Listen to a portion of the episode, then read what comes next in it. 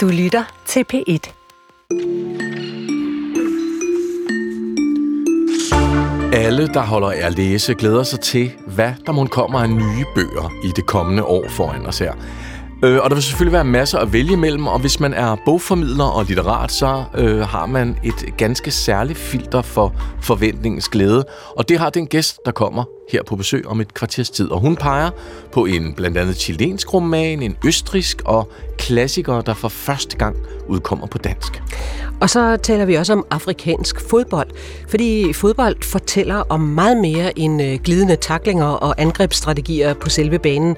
En ny bog om passion og magt på det store kontinent øh, er historien om drømmen om et øh, forenet Afrika, om korruption og europæisk indflydelse. Og det er en udvikling, hvor det er meget nemt at glemme, at fodbold også er to små børn, der triller med konservesdåser i glasgård og blandt øh, plastikaffald i slummen. Men allerførst skal vi til en øh, helt anden slags spil, må man sige. Det er kulturen, du lytter til. Det er Karen Sikker og Jesper Dein i studiet. Ja, det er det spil, som næsten 3 milliarder mennesker på verdensplan spiller, nemlig mobilspil. Og mobiltelefonen er ofte den platform, der øh, skaber øh, suverænt flest penge i hele spilindustrien. Og selvom mobilspil endda er mere udbredt og omsætter for mere end computer- og konsolspil til sammen, så slår en ny rapport fast, at kun knap hver femte nye øh, mobilspil klarer de første tre år på markedet.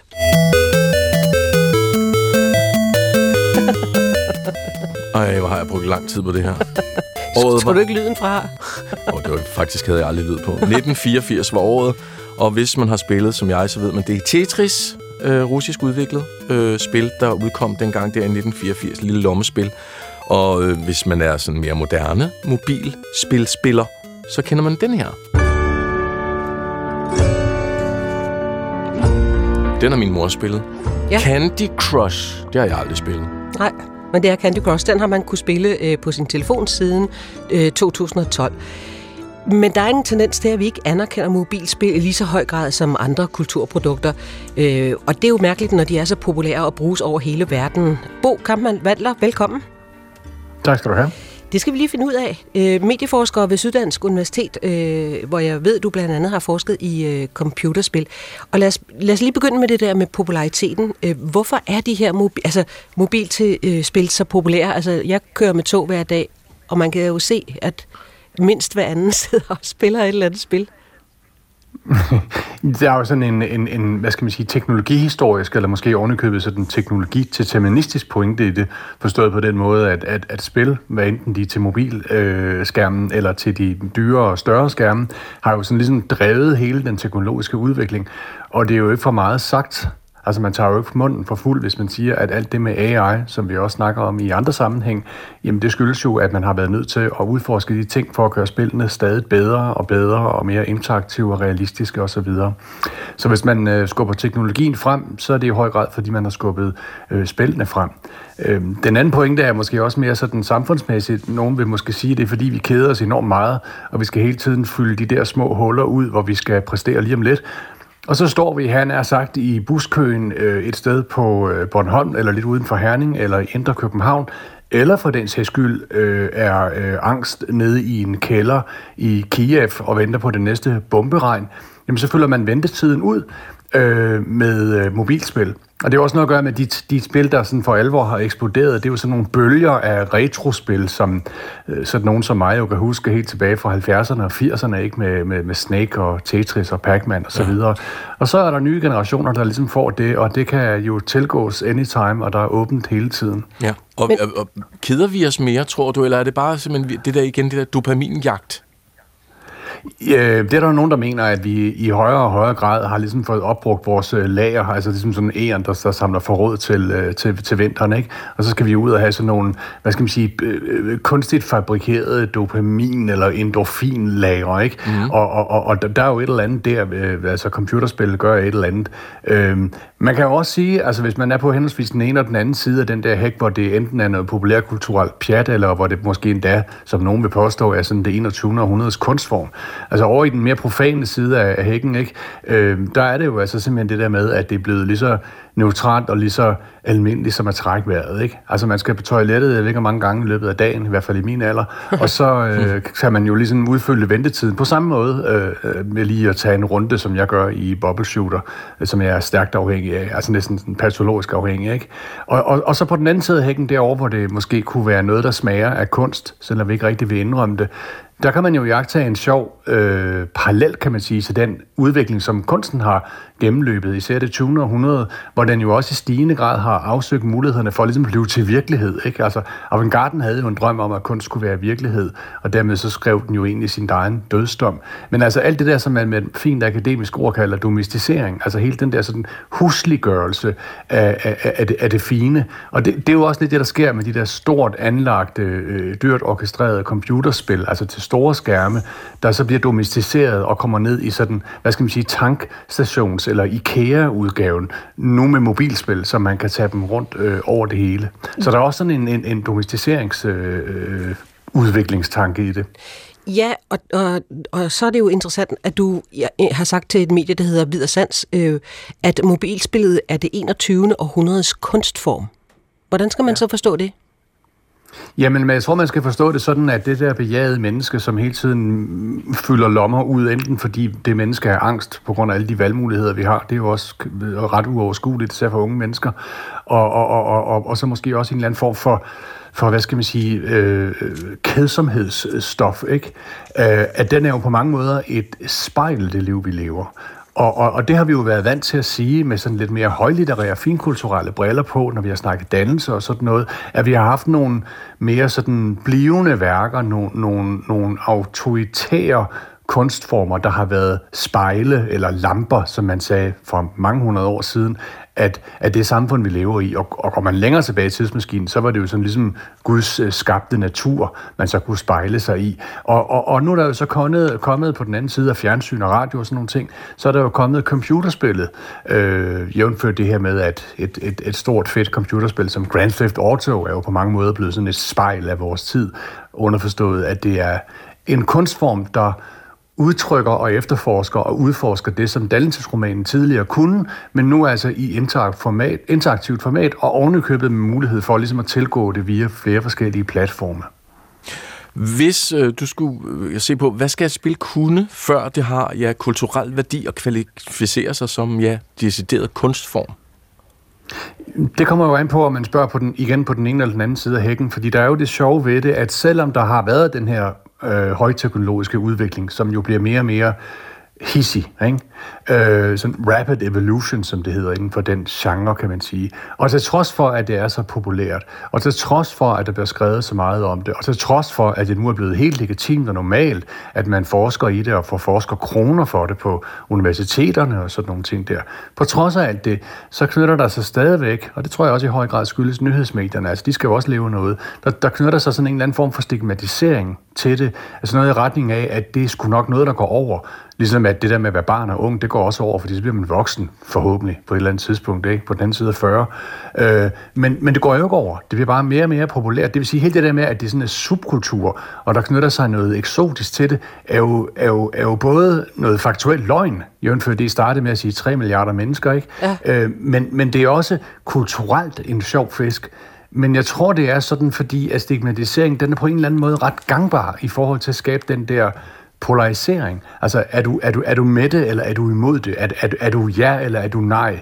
Tør du stadigvæk være barnlig og rende rundt og indrømme, du spiller det og det spil, eller gå op i det? Eller er du ligesom kommet ud på den anden side og blevet ordentligt kulturel og, og sådan voksen? Og, og, og det er jo skægt nok, når man ser på det hele den udvikling, der har været, at vi stadigvæk et eller andet sted er der. Men, men giv lige den, hvad skal vi kalde det, sociokulturelle forklaring på det. Altså, det, det, det, det, det der med, at, at øh, vi stadigvæk skiller mellem høj- og lavkultur, og selvom øh, mere end 3 milliarder mennesker spiller mobilspil, mm. så kan det ikke slippe ud af den der lavkulturboks. Ja, jeg tror, der ligger igen sådan både en, en hvad skal jeg sige, mediepanikforklaring, som man jo også kan undersøge historisk. Det er jo sådan noget, mine kolleger og jeg jo tit undersøger, ikke? Altså, at hvis man går, hopper ind i tidsmaskinen, så kan man jo gå tilbage til den gang, at øh, Orson Welles gjorde halvdelen af amerikanske befolkning skide bange ved at læse noget fiktion op, og så troede de, at det var virkelighed, og så kørte de, så stødte de ud på, på The Highway, ikke? Ja. Øh, eller, eller den gang, at man viste den første film til nogle, nogle cowboy og indianere på, på uh, sletten, ikke? Så blev de også også enormt øh, bange, fordi hesten hoppede ud i hovedet på dem. Øh, øh, og, og, og det samme, hvis man hopper helt op til 90'erne i Danmark, hvor Doom 2, altså det her øh, populære computerspil, kom til PC i sådan grove pixels, der var også noget med, at uha, nu har vi sådan et medie, der i sig selv er pisse farligt, og det stjæler vores, vores, øh, vores øh, børns øh, hjerner. Ikke? Altså, vi er lidt over i sådan noget, Joe Biden spiser børn og sådan noget. Ikke? Øhm, og, og, og så er det sådan lidt, hvad skal vi så lave, når vi ikke længere har den der mediepanik? Jamen, så, uha, så, så er det Fortnite og, og så videre, så videre, hvis vi går længere op. Altså, der er åbenbart behov for at have sådan lidt klassens øh, øh, stykke dreng, ikke? Altså, noget, noget, noget mediepanik. Men... Og så kan man sige, på den anden side, så er der også den der mere sådan værk materialistiske ting. Noget i retning af, at vi er vant til stadigvæk, og har måske nok det sindelag op i hovedet stadigvæk, at når vi øh, tænker på sådan noget med kunst og så videre, så skal det helst ligesom blive hængende på væggen. Altså, Mona Lisa, hun hænger ligesom der, og man må fandme ikke gå hen og interagere med hende, fordi så er man enten vandalist, eller man, må eller man tager et billede, og det må man heller ikke. Man kan ikke interagere med det andet end op i hovedet. Altså. Og, og, og der har computerspillet computerspil jo en anderledes flygtig karakter i kraft af selve sin måde at være tæt på, fordi det, det er ligesom bygget ind i koden, at man skal kunne gøre noget med det, så man kan komme videre til level 4 og så videre. Og det har vi måske i virkeligheden ikke helt nok udviklet sprog for, sådan at vi påstår, at vi er enormt moderne, sådan lidt i smug, fordi vi leger børn, og vi betragter det stadigvæk som subkultur, og så dyrker vi, det, dyrker vi det lidt i smug, men vi har ligesom ikke fået det her nye sprog, til trods for, at sangerne i sig selv og teknologien jo er 50, 60, 70 år gammel efterhånden. Ikke? Men Bo, det også inden for gaming er der gradueringer, fordi sådan en som mig, jeg spiller mm. PC-gaming, Call ja. of Duty, det der første person skydespil. Jeg synes mm. jo lidt, at mobilspil er pjattet, så der er jo også der inden for gaming ja. og computerspil, er der også en graduering, hvor mobilspil ligger lavest. Hvis jeg sådan skulle sige ja, noget som Ja, men altså, Præcis, altså hvis, hvis, hvis man har fået, øh, hvad skal man sige, klippekort til sådan en hemmelig klub med såkaldt ludologer, altså det vil sige professionelle forskere, som sidder og studerer computerspil, øh, altså læren om spil, vil det jo hedde, ikke? Og så kommer hen i en, en, en særlig herlig afdeling, hvor man altså virkelig skal have sådan the platinum card, ikke? Øh, så, så vil man jo finde de her diskussioner forbeholdt de indvidede, hvor man skældner mellem lige præcis det, du snakker om der med hardcore fans, ikke? Mm. Og det er jo dem, der, der trækker de øh, dyreste, fedeste, mest indforståede spil ned fra Steam, og så i øvrigt har nogle svært tilgængelige Reddit og Discord-fora, som de diskuterer det i, og de kunne ikke drømme om at downloade en eller anden mod til et spil, mm-hmm. fordi den er jo dårlig, fordi Monstret har jo en dårlig XP og sådan noget, ikke? Ja. Altså, det, det er jo ligesom at være medlem af en eller anden Puk Maxi-klub, hvor man øh, kan tune knaller den på en helt særlig måde, og hvis man ikke gør det, så får man bank, ikke? Mm. Øhm, og så er der jo altså alle os andre, det er jo så groft sagt de der 2,9999 milliarder, ikke også? Hvad enten de lever i Ukraine eller på øh, lidt uden for Herning. Øh, det er, jo, det, er jo, det, er jo, det er jo casual gamers. Og, og, og det kan jeg jo selv huske. Altså jeg blev jo også, selvom jeg også betragter mig selv som hardcore gamer, så var jeg jo ved at falde ned fra tønden, altså der, da de der første Nokia-telefoner kom, ikke? Og, og hvor der var sådan en, en, en skrabe udgave af, af øhm, Snake, som i øvrigt hed Achtung, de kurve på tysk, ikke? Og, og, og, det var jo sådan et 2 gange 3 pixels og så videre, ikke også? Altså, det var virkelig dårlig opløsning, altså nærmest sådan impressionistisk, men det var skide fedt. Og, og det er jo i høj grad de der kontinuerlige retrobølger, hvor, hvor, hvor de der casual gaming dukker op. Og det sætter jo også, som du er inde på, der, altså sådan en form for skæld mellem dem, der sådan er inden for den klub der, er de finkulturelle, ikke? Mm. Dem, der er rigtige gamere, og så bare øh, altså, øh, herrefog øh, krebenetter, ikke? Som, som lige skal fylde ventetiden ud, mens at øh, konen er op og prøve noget tøj. Ikke? Mm. Men lige om, lige om lidt skal vi tale om, hvad der skulle til for at ændre det her, men jeg, jeg prøv lige at slå fast, altså hvis nu taler om det første Snake-spil, som du siger, var sådan mm. fuldstændig simpel, nu kender jeg ikke Bubble Shooter, som du er patologisk afhængig af, men, ja. øh, men, men hvad er det helt præcis ved de her spil, som mobilspil, som har en kulturel værdi? Øhm, det skægge er, at de faktisk, hvis man sådan ligesom skiller dem med, så kan man jo sige, og det er også det, man beskæftiger sig med med gamification, der kan man jo se, at spil, fordi de spil, har sådan en, en form for, for indlejret effektværdi. Altså, øh, man får sådan ligesom, at man, man får at vide, at nej, det er godt det der. Uha, hvis du gør sådan der, så tager du sammen, så kan du komme op til level 4, og så får du et nyt incitament og sådan noget. Det er jo sådan noget, ledere er enormt øh, glade for, fordi så kan man få sit navn på et scoreboard, og så bliver man ugens medarbejder i IKEA eller sådan noget. Ikke? Altså den, det her, det her øh, feedback loop, der ligesom ligger i øh, spil, og det er faktisk blevet boostet meget til mobilspil, især sådan nogle, man kan købe øh, i App Store og sådan noget. Ikke? Altså fordi de har hele tiden det der, ah, good job og awesome og så videre, og så tager man sig sammen Øhm, selvom jeg godt kender mekanikken ind bagved, så sidder jeg jo stadigvæk og, og, og, og tuder og glæder som en lille pige, når jeg er nået op til, øh, nu blærer jeg mig lige, øh, level 539 i Bubble Shooter. Ikke? Hold da op. Øh, jeg er kommet op på det, der hedder Platinum Level. Øhm, og, og, og, og jeg kan jo godt ligesom genkende den der mekanisme. Og det skægge er jo, at den mekanisme er der jo sådan set også den form for øh, belønningsstruktur eller incitamentstruktur, som man kender fra erhvervslivet. Men vil du kalde det kulturel øh, Den er der værdi? jo også i kunst, altså. Ja, nå, okay, der kom du, jeg, jeg afbrød dig lidt Ja, det tidligt, fordi, ja, fordi det, det, det kan jeg sagtens forstå, det er sådan det der dopamin, dopamin som Jesper snakkede ja. om, men den kulturelle værdi, Øhm, vi, er- vi, vi, er jo, vi er jo vant til igen, hvis man kryber ind i den der stigmatiseringshjerne, der åbenbart ligger sådan mast ud i samfundet, ikke? Øh, hvor vi nærmest er bagud i forhold til den virkelighed, vi sådan set har. Der ligger jo også en eller anden forestilling, tror jeg. Det er jo ikke noget, jeg ved empisk, det er bare et kvalificeret gæt, synes jeg, at, at, at, at vi har lidt svært ved at indrømme, at selvom vi snakker om såkaldt finkulturel kunst og alt det der, det der, der har en blivende værkkarakter, det der hænger på væggen og ser skide godt ud, mm. at det er fuld af mening. Og mening, det er sådan noget abstrakt noget. Mening, det er sådan noget med følelser. Mening, det er sådan noget, der kan sættes også i system, hvis man analyserer det og er dygtig til det og har gået 13 år på universitetet. Men det er stadigvæk noget, der ligesom lever på indsiden af hovedet. Ja. Det har ikke en materiel karakter. Det har ikke sådan en eller anden form for effekt. Der kommer ikke en eller anden imaginær øh, øh, mand ind med, med et papskilt, hvor der står awesome.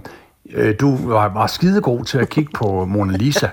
Og den der fortolkning, du gjorde, det gjorde, at du nåede op på level 5 øh, i vores lille fortolkningsfællesskab. Ikke? Det, det sker jo sådan helt korporligt, når man spiller spil. Mm. Og der vil jeg egentlig sige, at det er sådan noget, mm, der imaginært mumler med øh, i vores kunstbetragtninger. Vi har bare Ja. andre måder at beskrive det på. Ikke? Lige her til sidst, Bo, øh, hvad skulle der til, før at øh, sådan kultureliten ville bøje sig af støvet, støvet for et nyt mobilspil? En ting er selvfølgelig, at det skal være fedt, men jeg tror faktisk, det skal være sådan lidt ufedt med vilje. Altså, øh, at det skal være sådan lidt retro, retro øh, groft, ikke? Fordi der er også sådan et eller andet med, at hvis det bliver for poleret og så videre, så bliver det sådan ligesom paintbrush, og så bliver det sådan noget knallert kunst, ikke? Og, og, og, og, og så er det jo sådan provincielt og stigmatiseret. Så det skal være sådan lidt, øh, det skal være sådan lidt 90'er ufedt øh, øh, på, på, på den sjove, funky måde.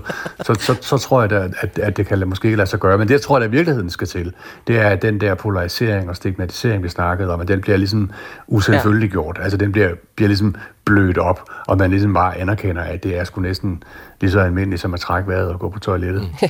Du skal til at spille bubble shooter, Karen. Ja, det, jeg Ja, skal det prøve jo det. Og jeg ringer, når jeg når op på dit niveau. Bo Kampmann Valter, medieforsker ved Syddansk Universitet, og øh, blandt andet med forskning i computerspil. Vi står jo altså her med det nye år foran os, og hvad kan vi så glæde os til i øh, snestormen? Øh, de sidste par dage har vi set nærmere på blandt andet musikken, og i dag kaster vi os over bøgerne, og i næste time, der kan du høre øh, nyt fra film- og tv-seriefronten. Nå, vi har inviteret en af dem, der læser rigtig meget, øh, kulturens faste litterat og litteraturformidler, øh, som arbejder som højskolebibliotekar, øh, foredragsholder og øh, på Bryg Litteraturbar i øh, København. Lea Flø Christensen. Godt nytår. Godt nytår. Godt nytår, Lea. Og ja, du har allerede stakken klar for, andre gætter jeg på derhjemme. Ja, Hun havde også den mest sindssyge liste for, hvad bøger hun havde læst i 23 på Ja. ja. Facebook. Det var næsten altså, intimiderende. Jeg elsker den kompetence, jeg har fået. Hun læser mange bøger. Hun læser Er meget. det, er det Ja, forkert? Men i år, nej, og i år vil jeg læse lidt færre, for der skal også være tid til at fordøje dem. Det er nemlig rigtigt. Ja. Nu, men vi ved jo allerede ved årets begyndelse noget af, hvad der kommer i det kommende år. Hvis du sådan har kigget ud over noget af det, bliver det et godt bogår 2024? Nej, det vil jeg vildt gerne spå. Jeg tror, det bliver et rigtig, rigtig godt bogår. Ja. Man kan sige så meget om året ellers, men på bogfronten, der bliver det virkelig godt. Lad os komme i gang. Øh, vi har jo sat dig en øh, bunden opgave, og det er svært, når man er dig, men du, skal ikke, du får ikke lov at nævne 25 titler. Vi har sagt sådan fem styks agtigt Hvad har du taget med til os? Hvor skal vi begynde? Jamen, vi begynder... Jeg tror, jeg endte faktisk bare med at tage nogle, jeg bare sådan genuint glæder mig til at få i hånden. Og jeg har dem jo ikke i hånden nu, så jeg står her med mit A4-ark af noter, Ja. ja. øh, og det er det. Men vi begynder med øh, Benjamin Labatou, øh, chilensk forfatter. Han kommer her i øh, februar allerede med Maniac, som den også kommer til at hedde på dansk. Mm. Og Labatou, han, øh, han, vi kender ham måske nogle af os fra den der, når vi ikke længere forstår verden. Øh, det han gør, det er ligesom Labatous ting efterhånden, det er, at han skriver om videnskabsfolk op igennem det øh, 19. og 20. århundrede. Og... Øh, Og i, øh, i Når vi ikke længere forstår verden, var det enormt mange videnskabsmennesker, øh, blandt andet øh, jamen, alle de helt, helt store. Og nu tager han øh, en, der hed John von Neumann frem, som var matematiker. Øh, fælles for alle de her videnskabsfolk, øh, Lapatou beskæftiger sig med, det er en vis form for ekscentrisk. Altså, de var ekscentrikere. Ja. Øh, de var ikke bare rigtig kloge, de var også rigtig sære. Øh, og ham her von Neumann, han er en af dem, der opfinder noget, der så nu, nu er blevet til noget, vi kalder AI. Mm. Øh, og det er simpelthen historien om, hvordan kunstig intelligens kommer ind øh, som sådan kvantespring i, i, videnskabs, øh, i videnskaben lige pludselig. Øh, og det er... Labatus romaner, de spænder vidt. Vi er mange lande, vi møder mange mennesker. Der er altid sådan en hektisk stemning, højt tempo, sindssygt store tanker om, øh, videnskaben på godt og ondt, øh, krydret med en masse ja, eksistentialisme. Mm. Øh, I denne her roman, der kommer vi åbenbart helt fra øh, ham her, Neumanns barndom i Budapest, til en eller anden øh, Go-spil-turnering, apropos, øh, i øh, Sydkorea, hvor, hvor denne her øh, verdensmester spiller med en AI. Mm. Og hans sprog, altså, man behøver ikke være teknonørd nørd eller faginteresseret på den her måde i, i, i udvikling af teknologien for at være med? Nej, overhovedet ikke. Øh, altså, jeg har min gymnasiale baggrund, og jeg kan sagtens følge med. Jeg synes, han er en genial formidler. Han er også nogle gange, der er nogle gange, jeg så et interview med ham på Louisiana, hvor folk var lidt, altså, der var lidt tvivl om, altså, er det skønlitteratur? Og det er jo, fordi han har så meget fakta med os, men det er skønlitteratur. Han gør det til sin egen. Og det er jo en kunst at, at både formidle noget meget videnskabeligt, det, det er der mange, der har knækket nakken på, øh, ved jeg, fra de bøger, ja. jeg har læst, ja. der, der tager det med det kan han. Ja, og jeg tror, et af hans tricks er en kæmpe stor, altså sådan det der med ikke at være bange for de store spørgsmål, men også i kombination med det her tempo. Vi begynder simpelthen ikke at kede os, når vi, når vi læser Labatou. Mm. Der er virkelig smæk forskellige. Lad os drage videre. Ja. Fra Chile til Europa. Vi skal til Østrig. Vi skal til Østrig, ja, og det skal vi med Monika Helfer. Øh, og hun er måske et ukendt navn for mange herhjemme. I Østrig er hun gigantisk. Øh, hun er 72 år gammel og har skrevet rigtig mange bøger, og de seneste to og nu snart tre øh, romaner af hendes er udkommet på dansk i smuk, smuk dansk ved Dorte Seifert, der har oversat dem. Og øhm, øh, det er en trilogi, øh, men jeg synes også, de er meget uafhængige af hinanden. Og den, der kommer her til foråret, der er ikke i en helt bestemt dato endnu, den hedder Løvehjerte. Og det gør den, fordi det er Helfers historie om hendes øh, bror, sin bror, skal jeg lige sige, på live, live radio, øhm, sin bror, som øh, begik selvmord, da han var 30, og som var en smuk ung mand, der famlede meget øh, med livet. I, I hendes første roman, der hedder Pakket, altså sådan rakkerpakket, øh, der er det mormorens historie i de østriske bjerge, den yderste fattig, fattigdom, og i den næste roman, der kom her i 23, den hedder Far, og det er farens historie på et... Øh, ah. Ja, og, øh, og nu er det altså brorens historie, som jeg tror nok skulle være den sidste i trilogien. Så øhm, tre generationer. Så. Ja. Ja, og Helfer, hun skriver som sådan en lidt mørk, øh, altså sådan lidt Kirsten Thorupsk, øh, Annie Arnaud, livsbetragtninger, smukt, smukt sprog, poetisk, øh, sanseligt. Øh, virkelig bare sådan klogt, kloge relationsromaner, tror jeg, vi kalde dem. Dejligt. Og hjem til Danmark. Og hjem til Danmark, ja. Det skal vi med. Jeg, jeg kunne egentlig tage mange debutanter med. Ja. Øh, det, men altså, jeg har, jeg, har, jeg har kigget på dem. Altså, en af dem, jeg glæder mig rigtig meget til, er Musa Mashagamas øh, tekster om hjem. Øhm, og en af grundene til, at jeg faldt over den, det var det der, der den hed tekster om mm. hjem. Øh, jeg elsker, når forlandet tør binde an med noget, som hverken er fagfagligt, klogt eller skøn, skøn litterært. Øh, nu vinder den en romanpris. Øh, for det er tekster, øh, og det er en masse overvejelser, en masse tanker. Han er jo sådan øh, meget sådan identitetstalsperson, øh, også talsperson for at komme ud af nogle af de her lidt strukturelle fastfrossenheder, vi har også i samfundet. Øh, og det er simpelthen nogle af hans øh, tanker og, og øh, erfaringer med alt det. Og, øh, og jeg, det lyder også som om, det er et, et politisk projekt, han vil gerne lave noget om. Ja. Og det elsker jeg, når folk faktisk sætter sig ned og prøver at gøre. Men det der med genre, du siger med tekster, ja. så har vi, vi har korttekster, langtekster, essays, antologier. Ja. Hvad, hvad, hvad er det, de gerne vil med, at vi de sådan... Øh, jeg tror, forlagene har hjemme famler lidt. Altså, jeg, jeg tænker, på engelsk har vi jo writings. Ja. Og det kan jo både være lidt skønlitterært og lidt faglitterært. Jeg har lige læst Lydia Davis her i juleferien, som, som altid bare skriver noget fuldstændig udefinerbart. Øh, jeg tror da, det er skønlitteratur, men noget af det er bare noget, hun har hørt i tog, og så har hun skrevet det ned. Øh, og jeg synes ikke, vi skal... Altså, jeg, jeg synes egentlig bare, at jeg kan godt forstå, at forlagene har problemer med det, fordi vi læsere kan blive lidt bange for, hvad er en tekst, og hvad er et essay, og, men jeg synes, der kommer så meget godt nyt, som bare lægger sig mellem en masse genrestole, og læseroplevelsen er altså ikke genre bestemt overhovedet. Så, så hvis vi skulle tale øh, om en slags tendens, som måske ikke lige knytter sig op på det her år, Ja. øh, så er det måske, at, at der kommer i højere grad sådan en søgen efter noget, der ikke er i en bestemt genrekasse. Jeg synes i hvert fald, jeg tror jeg egentlig også, at jeg vil godt prøve at kalde det gen- essays gens- genkomst, uanset om det Ja. hedder en tekst eller et essay. Altså det der med essayet, der oprindeligt var et forsøg eller en skitse. Altså Josefine Klokkert, hun skrev den her efter naturen sidste år, hvor der også handlede enormt meget om det der med, at hun kunne godt lide skitsen. Øh, både den skriftlige skitse og billedets skitse. Og, sådan, og essays nu er jo ikke øh, de bedre vidende gamle øh, øh, hvide mænd. Det er jo alle mulige mennesker, der skriver essays, hvor de søger efter noget. Lilian Munk Røsing kommer også med en ny bog om Kasper David Friedrich, den store romantiske landskabsmaler, men gør det på sin essayistiske måde, som hun, måde, som hun også gjorde med Anna Ankers rum. Øhm, og det der med, at, at, Røsing, hun er også et eksempel på det med, så har hun lige en tanke. Hun kan, kan kunne hjælpe mig også have en følelse. Hun kan skrive om sin mormors køkkenskammel, så jeg bare vil læse uendelig mange sider om det.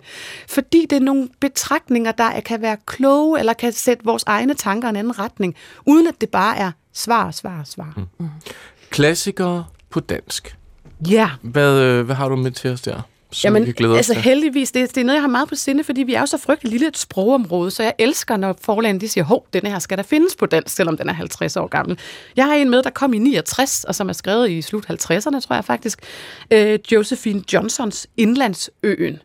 Øhm, jeg elsker ord, det er nok ikke nogen overraskelse. Da jeg så ordet Indlandsøen, så synes jeg, det var et flot ord Ja. i et eller andet øh, nyhedskatalog. Øhm, og Indlandsøen er en simpelthen en... Øh, en, en dagbogsagtig øh, nature writing, når det sådan er mest... Øh, Og sig lige lidt om hende først. Jamen hun, jeg ved ikke så meget om hende andet. Hun skrev en, der hed Now in November som 24-årig, hvor hun blev den, den yngste øh, Pulitzerpris modtager nogensinde.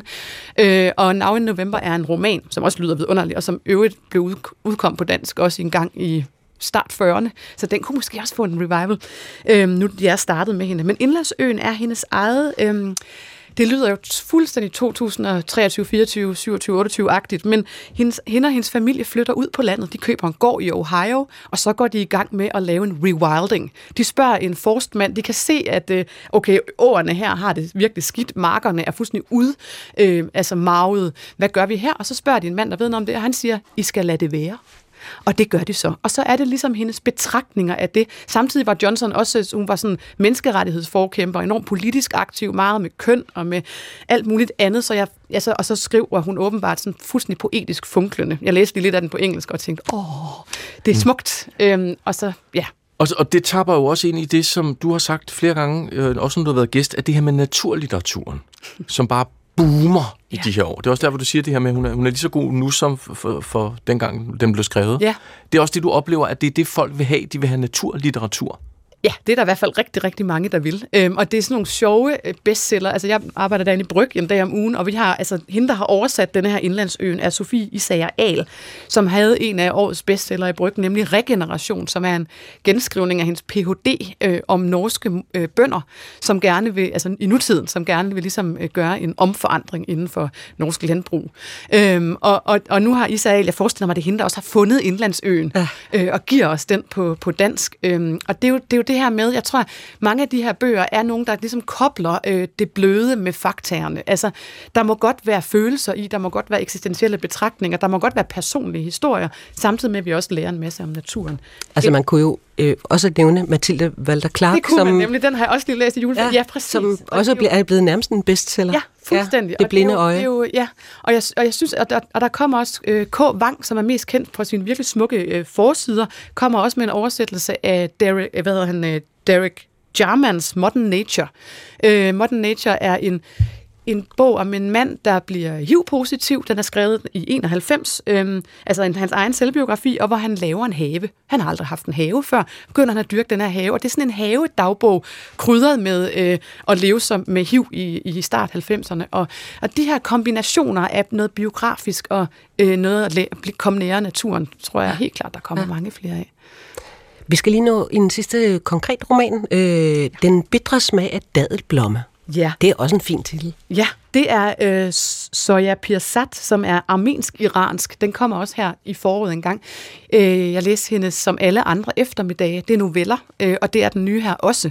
Øh, som alle andre eftermiddage var sådan en lille bitte, jeg ved ikke, hvor lang den her nye bliver, men små bitte funklende øh, noveller om at være øh, kvinde i Iran.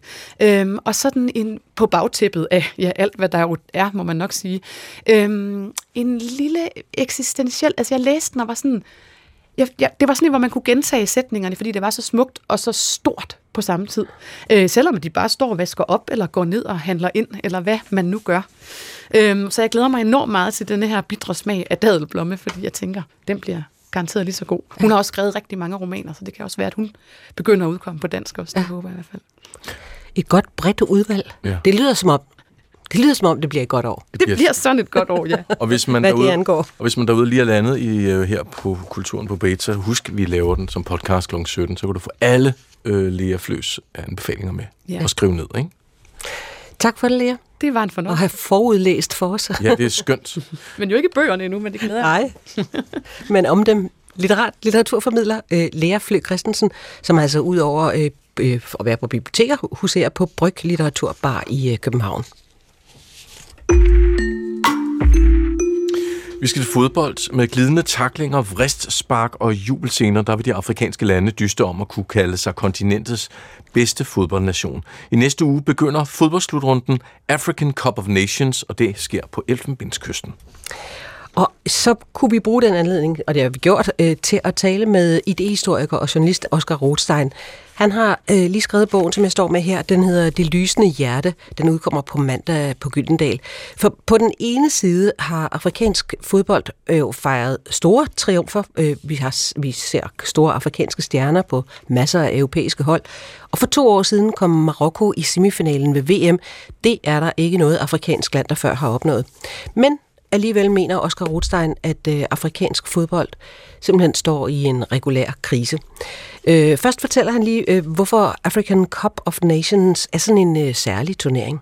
Jamen, de afrikanske fodboldmesterskaber er en, en meget unik turnering i den forstand, at det er ligesom den eneste af sin slags på kontinentet. Her mener jeg ikke bare i, i, i fodboldsammenhæng, men, men øh, også sådan bredere kulturelt ja. set. Altså netop som møde mellem øh, til den her turnering 24 nationer, men alle lande har jo deltaget på kontinentet i kvalifikationen. Ja. Øhm, og, øh, og det bringer øh, det bringer stor begejstring, passion, øh, frustration, når ens eget hold taber overalt på kontinentet. Øh, det er en meget prestigefyldt turnering, og i en, øh, i en, i en tid, hvor at øh, de afrikanske fodboldkulturer til hverdag egentlig retter sig meget mod Europa, de afrikanske fodboldfans er i højere grad fans af de store europæiske verdensligaer øh, og deres hold, end de er af deres lokale klubber, så fortsætter de afrikanske fodboldmesterskaber, altså landsholdene med at generere ekstremt stor national stolthed, øh, regionale rivaliseringer, og, og det er noget, som ja, ikke bare i, i værtslandet, Elfenbenskysten, men, men over hele kontinentet, øh, fylder ekstremt meget. Ja. Og det er jo dermed også, når du nu peger ind i Europa, og det kommer vi til at tale meget mere om, så er det jo på den her måde også, selvfølgelig er nogen sorteret fra i kvalifikationsturneringen, men, men det er jo alligevel vidt forskellige lande, der møder hinanden. Altså det er jo også elite mod Hellested IF. Ja, på en måde. På, på en måde. Det er selvfølgelig lidt fortegnet, men ja, ja. det er rigtigt.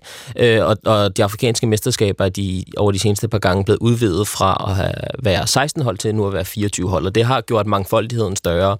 Øhm, og det er noget, jeg øh, som, som, øh, som en, der følger Afrika afrikansk fodbold, øh, sætter enormt stor pris på. Altså den her ekstreme variation i, i øh, selvfølgelig i landene, men, men jo, jo derfor også meget hurtigt i landsholdene. Ægypten, Mozambique er en af de første kampe ved, ved slutrunden i år. Øhm, og Ægypten har nok Afrikas øh, absolut største fodboldstjerne i de her år, Mohamed Salah, der spiller i Liverpool øh, i England. Og de skal møde, han skal møde et mozambikansk landshold, som øh, hvor spillerne bare er et helt andet sted i den internationale fodboldpyramide. Øh, nogle af dem vil givetvis være deciderede amatører, måske nogle af dem, der sidder på bænken Resten øh, vil være snarere en slags halvtidsprofessionel. Nogle vil også være heltidsprofessionelle, men det, det er en broet flok, hvor langt, langt de fleste spiller i den mosambikanske liga, som er et, et fuldstændig andet fænomen end, øh, end for eksempel den engelske Premier League. I Mozambique der er langt de fleste klubber øh, statsejet. Det vil sige, at øh, de mosambikanske spillere, også landsholdsspillere, reelt set er en slags offentlige tjenestemænd.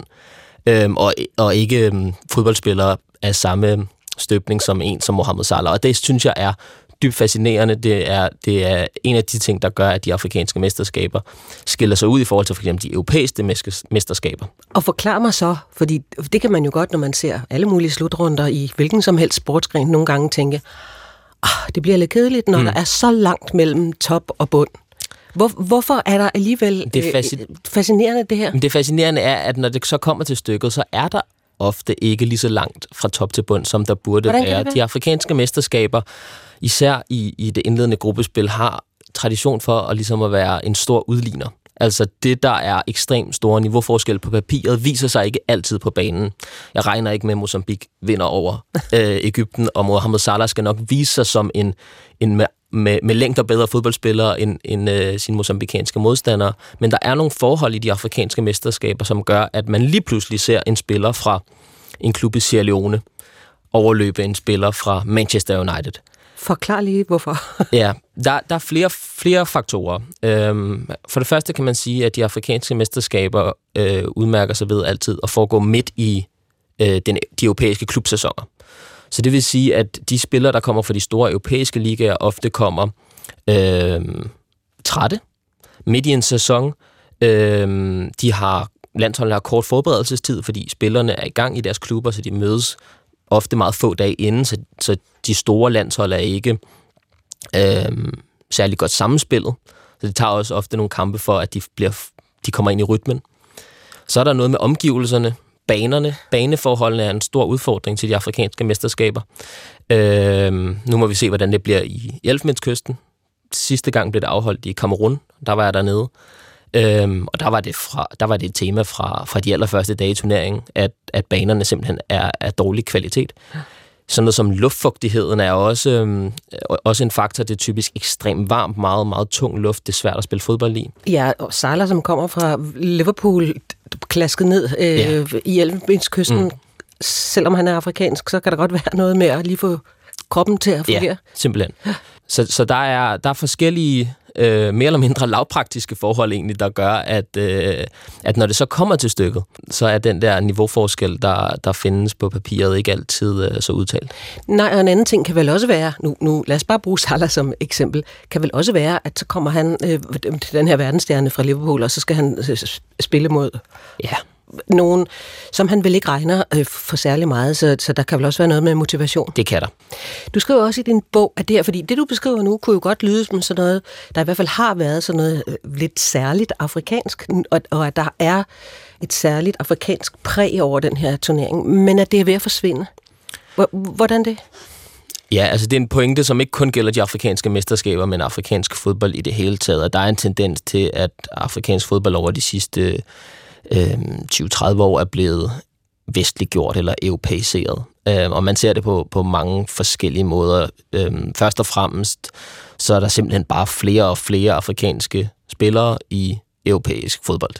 Øh, så de, de øh, nationale ligaer er ikke særlig øh, godt repræsenteret på, på de enkelte landshold, og det betyder jo noget for den for spillet på banen, som jo også bliver meget europæisk i sit udtryk, eller i hvert fald øh, kommer til ligesom at minde om den, den internationale standard, mm. øh, hvad, når det så kommer til, til for eksempel sådan det, det mere øh, taktiske. Hvordan kan man se det? Altså, hvad er det konkret, der, der bliver forskellen? For de afrikanske mesterskaber for 15, 20, 25, 30 år siden var, var ikke øh, hvad skal man sige, præget af den samme, det samme taktiske raffinement, som der, der er i afrikansk fodbold i dag, hvor både træner og spillere er rundet af mange af de samme fodboldfaglige idéer, som der er i Europa, øh, som jo er fodbolden, sådan, i hvert fald fodbold, det fodboldfaglige øh, centrum. Øh, så, øh, så det er blevet en mindre vild turnering. Mindre øh, sådan intuitiv øh, fremover på Ja, og, og lidt mere, øh, lidt mere stramt styret, og det, det, det er en tendens, man også ser i alle mulige andre slutrunder, fordi der er en helt særlig slutrunde dynamik, når, når, øh, når landsholdene kun har to-tre kampe til ligesom at afgøre deres skæbne, så bliver de typisk også lidt mere forsigtige, og det ser man også i Afrika.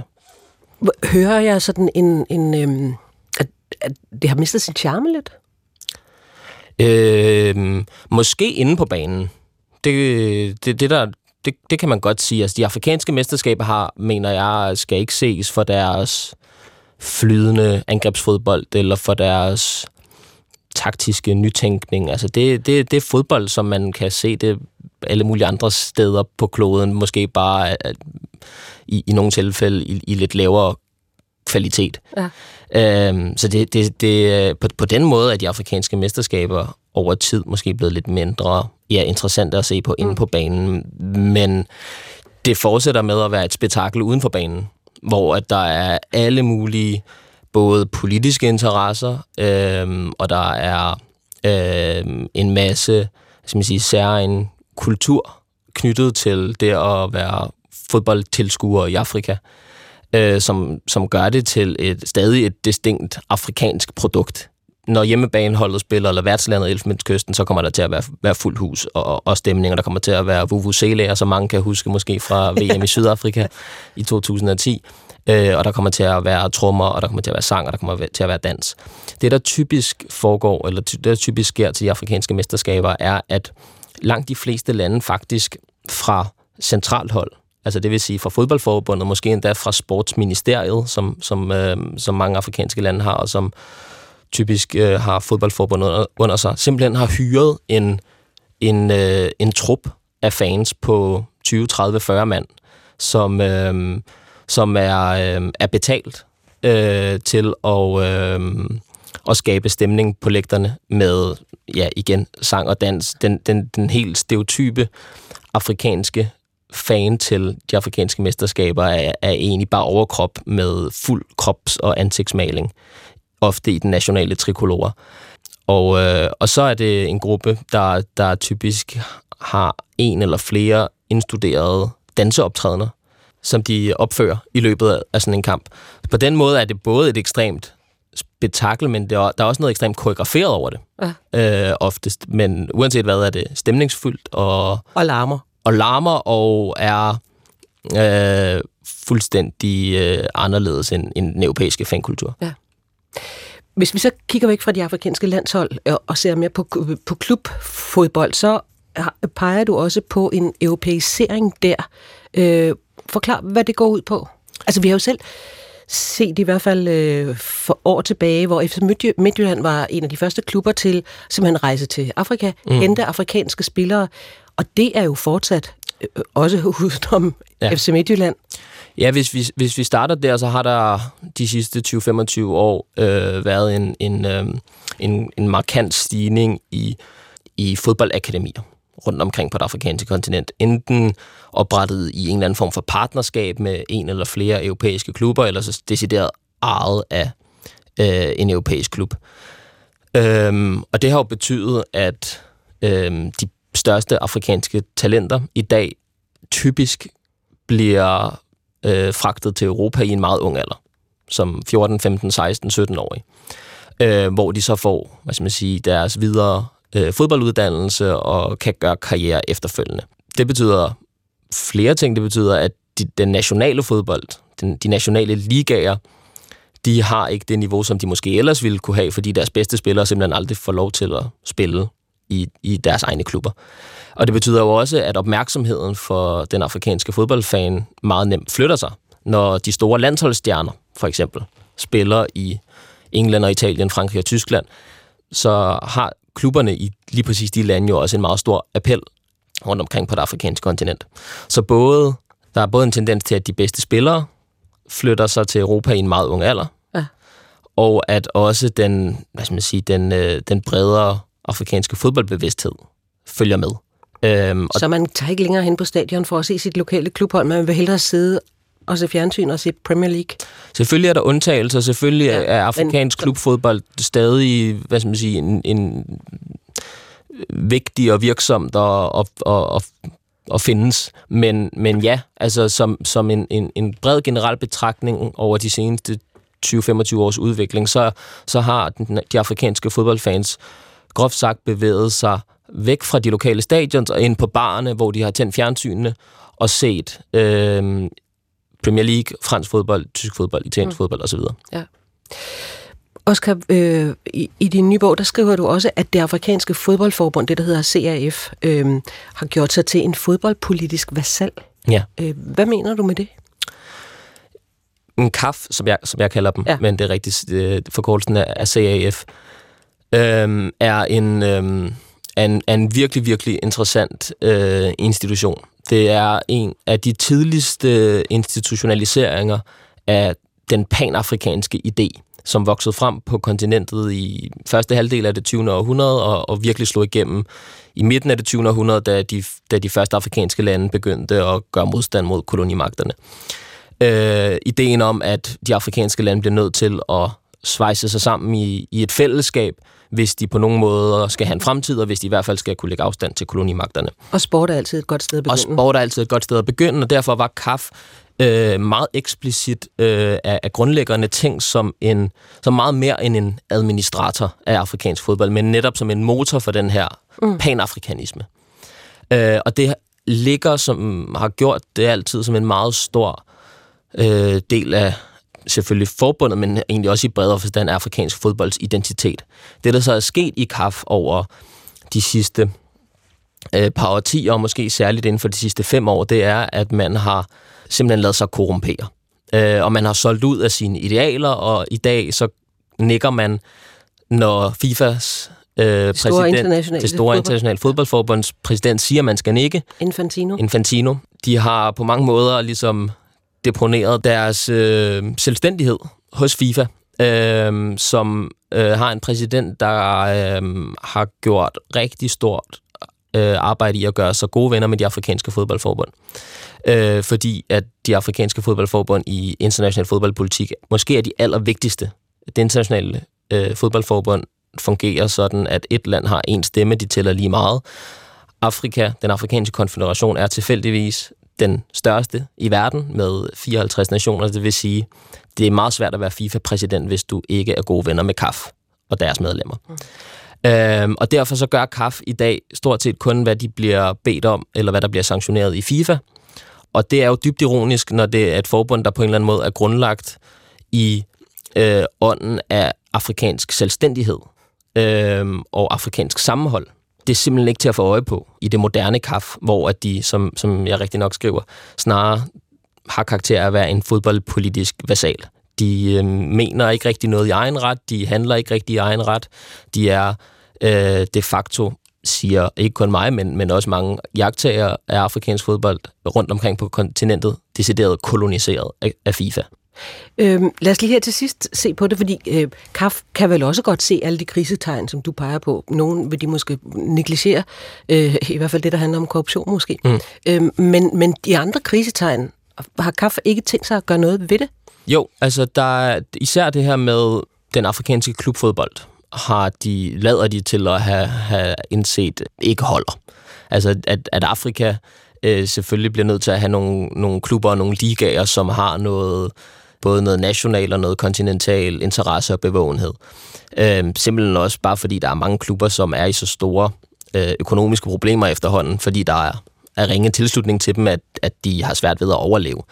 Øh, så det er, det er KAF igen øh, i, i mistænkeligt øh, tæt samarbejde med FIFA har gjort, det er, at de har taget initiativ til en ny sådan kontinental superturnering, uh, Africa Football League. Og ligesom vi har set ret. initiativ til i ja. Europa, sådan en, som en, konkurrent til UEFA. Ja, en, en pan-afrikansk øh, liga, som skal bestå øh, på sigt af de 24 bedste hold på kontinentet.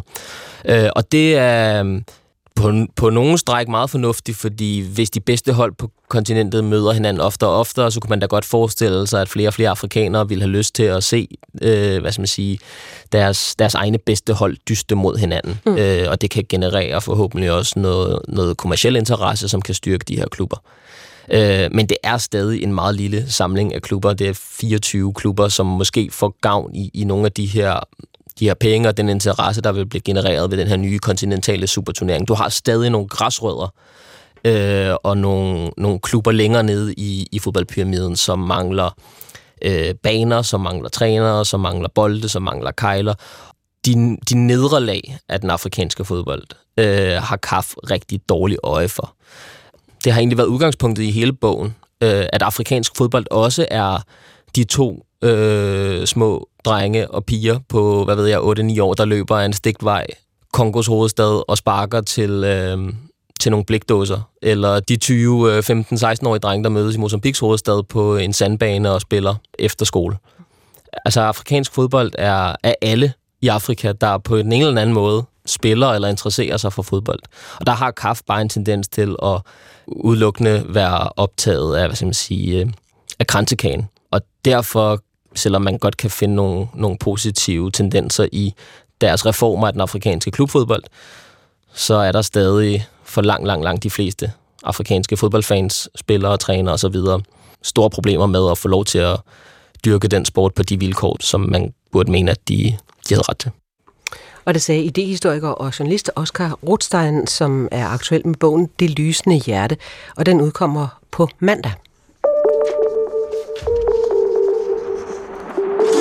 Vi begyndte den her udsendelse øh, med at tale om mobilspil, og ikke mindst Tetris.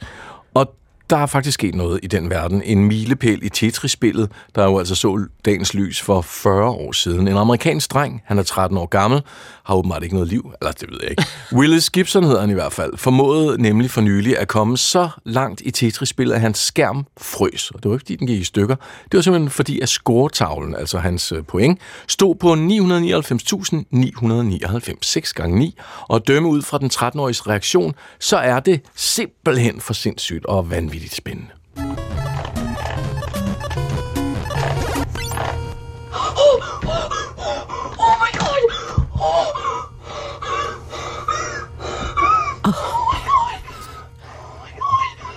Um, og lille skat. Og nu skal vi lige understrege for nye lyttere, at det her er en 13-årig dreng, der har lavet en ny rekord i Tetris, og ikke alt muligt andet. Hold kæft, lille skat. Giv ham en fodbold. Spark ham ud på en mark. Nå, det er endnu ikke sket, at mennesker er nået så langt i Tetris-spillet. Kun kunstig intelligens har hidtil formået at indsamle så mange point og komme så langt, som Willis Gibson gjorde. Og Karen, så kan du prøve at se, om du kan slå den de ja. par dage, ikke? Og som nogen måske har hørt, der er kommet det, der kaldes en Epstein-liste. Vi har set listen over skulderen.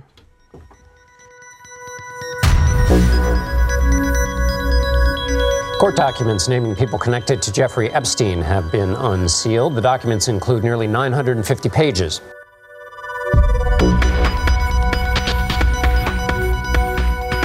De har ventet på den længe i USA, og nu er den kommet. Epstein-listen. Altså listen med alle de navne på folk, der er blevet set med Epstein. Set på hans ø. Nogle anklaget for sex. Nogle har været vidner. Nogle har bare været der. Jeffrey Epstein døde jo selv i sin fængselscelle, lige før hans sag skulle for retten. Så navnene på listen stammer fra retssagen mod Epsteins partner in crime, Ghislaine Maxwell.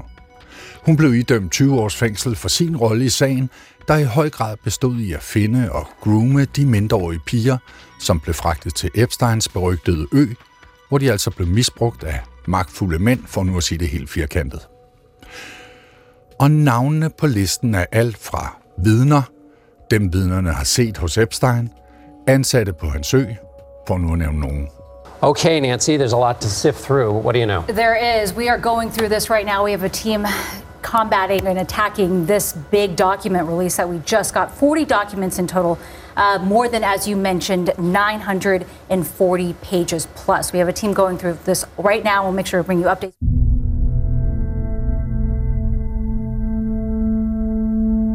Spekulationerne om, hvem der var blandt de der 150-200 navne, har været store. Men da listen kom, var de mest kendte navne allerede ude i forvejen. Bill Clinton, Donald Trump, Michael Jackson, Prince Andrew. Så på den vis kunne dagens afsløringer slet ikke leve op til de forventninger, der var inden. Sagen om Epsteins pædofilø har rystet hele USA, men det er især den amerikanske højrefløj, der har forsøgt at bruge sagen politisk. Den taler godt ind i konspirationsteorien kaldet Pizzagate, hvor demokrater blev beskyldt for at have en pædofilring, og derfor var der på forhånd lagt godt i ovnen til listens afsløringer. Men de over 900 sider med vidner, udtalelser og dokumenter har altså ikke bragt et arsenal af rygende pistoler frem. Størst forventning havde den ydre højrefløj til afsløringer om Bill Clinton, men selvom hans navn bestemt er med, så er der ingen vidner, der har set eller mærket Bill Clinton gøre noget seksuelt forkasteligt. Det samme kan siges om Trump. Han er på listen. Han har selv tidligere talt om sit venskab med Epstein, men der er altså ingen direkte anklager mod ham. Og som det er i USA, når dokumenter skuffer i disse tider, så er der i løbet af de sidste 12 timer allerede opstået nye teorier om, hvordan dokumenterne er blevet redigeret, så demokraterne går fri. Men altså, konspirationsteorierne går i mange retninger. For eksempel er nogen overbevist om, at Epstein var israelsk Mossad-agent, og seks eskapaderne blev brugt til politisk afpresning. Nå, bølgerne går højt, men vandet er lavt. Der er simpelthen ikke så mange nye navne eller anklager i sagen, som nogen håbede på. En af dem, der står anklaget, også for seksuelle krænkelser, er advokaten Alan Dershowitz. Måske ikke et stort navn herhjemme, men i USA er han kendt som ham, der blandt andet forsvarede Harvey Weinstein ved hans retssag i 2018, og var en del af Trumps hold af forsvarsadvokater ved den første rigsretssag mod Trump i 2020. Lige nu er han en af favoritterne til at føre Israels sag ved den internationale domstol i Haag. Og det kan man måske godt forstå, hvorfor, da han skulle forsvare eller forklare sig i forbindelse med at være på Epsteins liste. Det blev en opvisning i det nyklassiske whataboutism. Now, the one point I do want to make is that I understand all the feminist groups and the radicals who think this is the worst thing in the world that anybody ever had any contact with Jeffrey Epstein. Where are all those radical feminists when it comes to the Hamas rapes of young Jewish girls sexual abuse, beheadings. They are quiet. They are silent. The incredible hypocrisy of the Me Too movement. Me Too, except if you're a Jew. If uh, and I want to have a list of all the radical feminists who are pushing hard, and I understand that to get all these names revealed. And I want to know how many of them have ever actually condemned Hamas for the rapes that we now know occurred and the murders that occurred. Enkelte navne er endnu ikke frigivet. De bliver undersøgt en ekstra gang, og så kommer de sikkert ud til offentligheden om nogle dage, men intet tyder forløbig på, at lige netop de navne vil indeholde nye bomber i sagen. Det var Thomas Holmby Hansen, der havde scrollet, som det jo hedder på nudansk, Epstein. Stein? Epstein? Epstein-listen? Ah, hvis du er amerikansk, så er det Epstein. Epstein. Epstein. Siger du ikke bare et eller andet? Øh, der, går, jo, at der kommer nyheder øh, lige om lidt. Og så har vi øh, anden time af Kulturen parat lige efter. Skinkum.